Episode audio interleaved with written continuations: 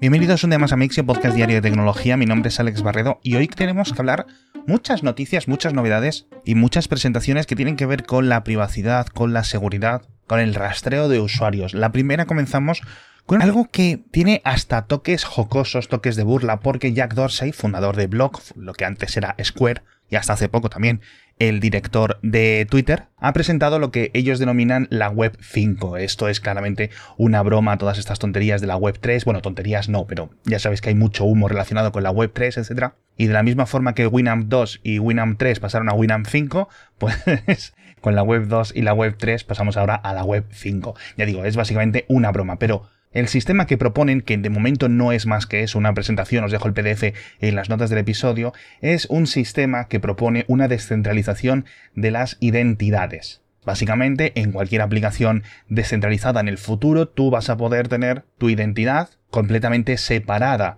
de los datos de esa, digamos, cadena de bloques. Con lo cual tú en cualquier momento te la puedes llevar, la puedes transportar, etcétera. No me preguntéis muchos detalles técnicos porque es que realmente tampoco sabemos nada. Lo único que he parecido entender es que funcionará sobre Ion, que es una second layer, una segunda capa de Bitcoin. Pero vamos, me ha hecho gracia por el nombre, por lo de Web cinco, porque de momento hay cosas muy poco sólidas. Y hablando de credenciales, por cierto, hemos hablado mucho de FIDO, de esta alianza, de estos sistemas de autenticación sin contraseñas. Y justo en la doble u doble u D C, Apple comentó que iban a implementar los passkeys, que es como ellos llaman a estos sistemas sin contraseñas, o a este estándar. Y tenemos buenas noticias porque la gente de one password se ha unido a la alianza FIDO, pasa a ser un miembro completo, con lo cual dentro de poco en one password ocho, todos los que lo utilicéis podréis ver, cuando llegue la actualización, este sistema completamente estandarizado y completamente funcional.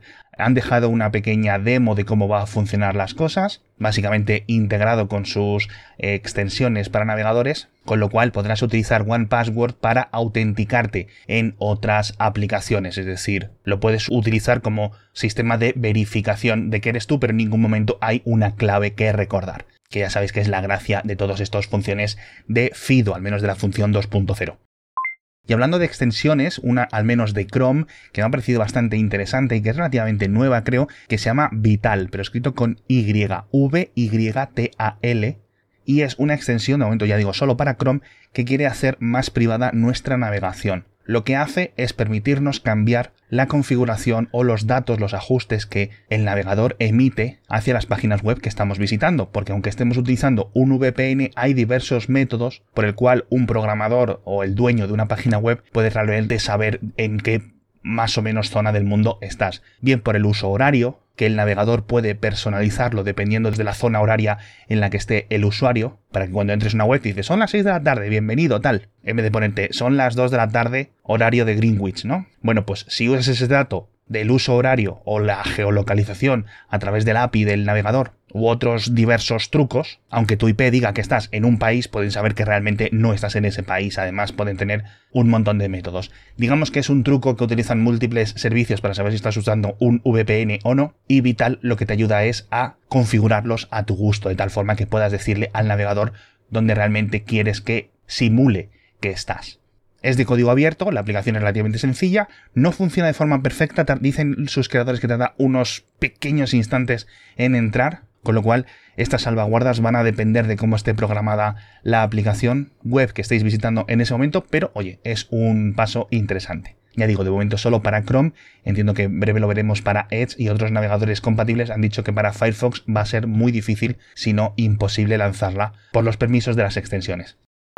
Y hablando de navegación segura, comentamos hace unos días esta Supercookie de Vodafone, pero parece que en España los primeros que lo han implementado han sido la gente de Movistar y la gente de Orange. Es el mismo sistema compartido por múltiples teleoperadoras de Alemania, de España, de Francia, de toda Europa. Y no se sabe si Movistar y Orange en España lo están utilizando para todos los clientes o al menos para algunos. Lo que podéis utilizar es entrar en trust p i d punto com con el cuatro G, con cinco G, con tres G de vuestro móvil o de una conexión celular normal, entrar a ver si estáis enrolados en este sistema. Y si lo estáis, podréis desactivarlo, al menos temporalmente, creo que duran noventa días. Cada noventa días tendréis que digamos, decirle al operador que no os identifique con esta supercookie. No ha habido ningún anuncio por parte de Movistar, por parte de Orange, ni nada, lo cual es bastante preocupante. Tampoco sabemos qué es lo, muy bien lo que opinan los reguladores europeos al respecto, pero es preocupante porque no me parece que haya ninguna función realmente para desactivarlo, porque es algo, digamos, que el operador de Internet modifica de tus peticiones, con lo cual pocas cosas vas a poder cambiar en tu dispositivo para que eso no se incluya. ¿Estés usando V P N o no? O sea, vamos, algo bastante grave. Vamos a ver, ya digo, qué es lo que dicen los reguladores. Por cierto, hablando de reguladores, la Agencia Española de Protección de Datos, cambiamos, nos venimos a España también, ha anunciado el final del análisis o, digamos, de la auditoría de Radar COVID y ha visto o certificado que ha incumplido ocho artículos diferentes o ocho puntos diferentes del Reglamento General de Protección de Datos, del R G P D. Con lo cual, no solo ha sido una aplicación poco efectiva para comunicar nuestros contagios a las personas con las que estábamos cercanos los últimos meses, los últimos dos, tres años, sino que encima tenía determinados agujeros de privacidad, seguramente por haber sido desarrollada de una forma tan repentina, aunque la Agencia Española de Protección de Datos, ya digo, les pone a caldo. Dice que no habían básicamente pensado en la privacidad más allá de, la, de las directrices que les habían dado Apple y Google. Y que luego todo el sistema burocrático por detrás que estaba hecho un desastre, algo que ya sabíamos. Así que de poco servido y encima con incumplimientos del R G P D. No va a haber multa porque es una aplicación, digamos, de una agencia eh, gubernamental, con lo cual están exentas de este tipo de multas. Así que me da mucha pena, me da mucha pena todo como ha acabado esta aplicación, porque debería de haber sido una de nuestras mejores armas o de nuestros mejores escudos contra el COVID y sinceramente ha sido completamente inefectiva.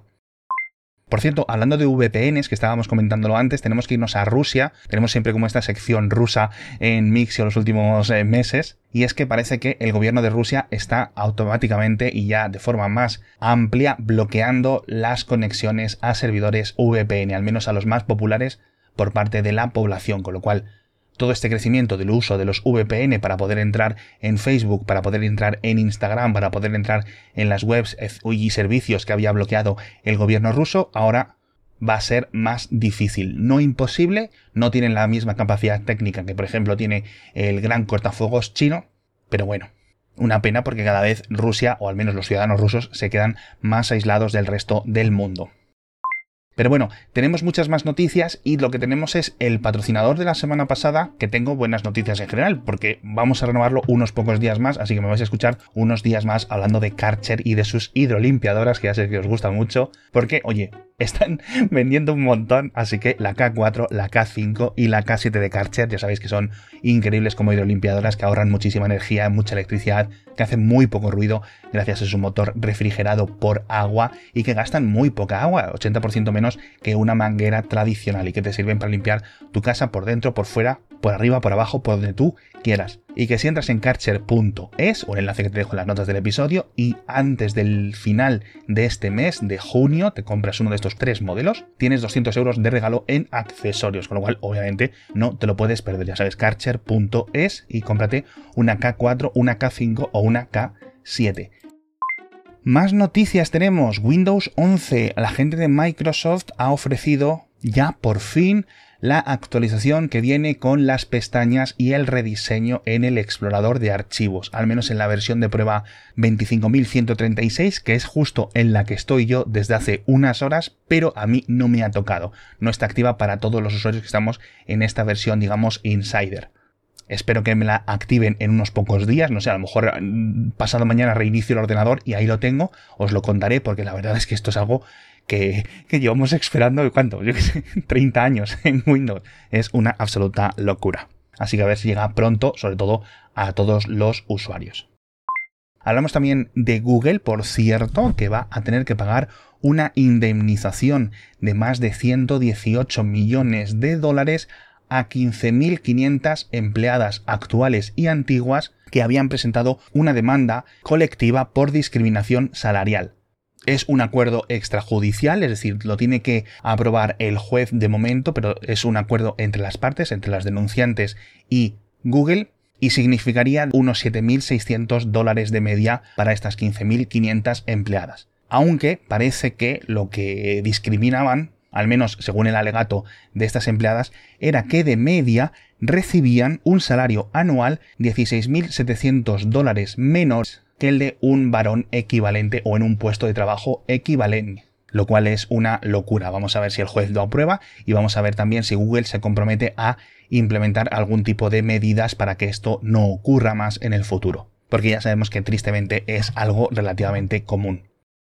Y nos vamos con una cosita de MongoDB, un sistema de bases de datos que quizás muchos de los más técnicos o muchos de los más administradores de sistemas o programadores conocéis desde hace años, y es que han presentado un novedoso sistema de búsquedas sobre contenido cifrado, es decir, el contenido que está en las bases de datos almacenado de forma cifrada puedes buscar con la palabra totalmente descifrada. Esto es algo que era increíblemente complejo o considerado directamente imposible por parte de la comunidad, digamos, académica de la, de la ingeniería informática. No totalmente imposible, pero sí que se tenían que hacer unas cosas tan rocambolescas que realmente no merecían la pena. Con lo cual es una novedad técnica muy interesante lo que ha presentado MongoDB. De momento es una preview, así que en los próximos meses o quizás años lo veremos funcionando mejor y más eh, de forma completa. Os dejo un enlace a los detalles técnicos, pero vamos, lo, lo, lo más curioso es que te permite, sin nunca haber realmente descifrado los datos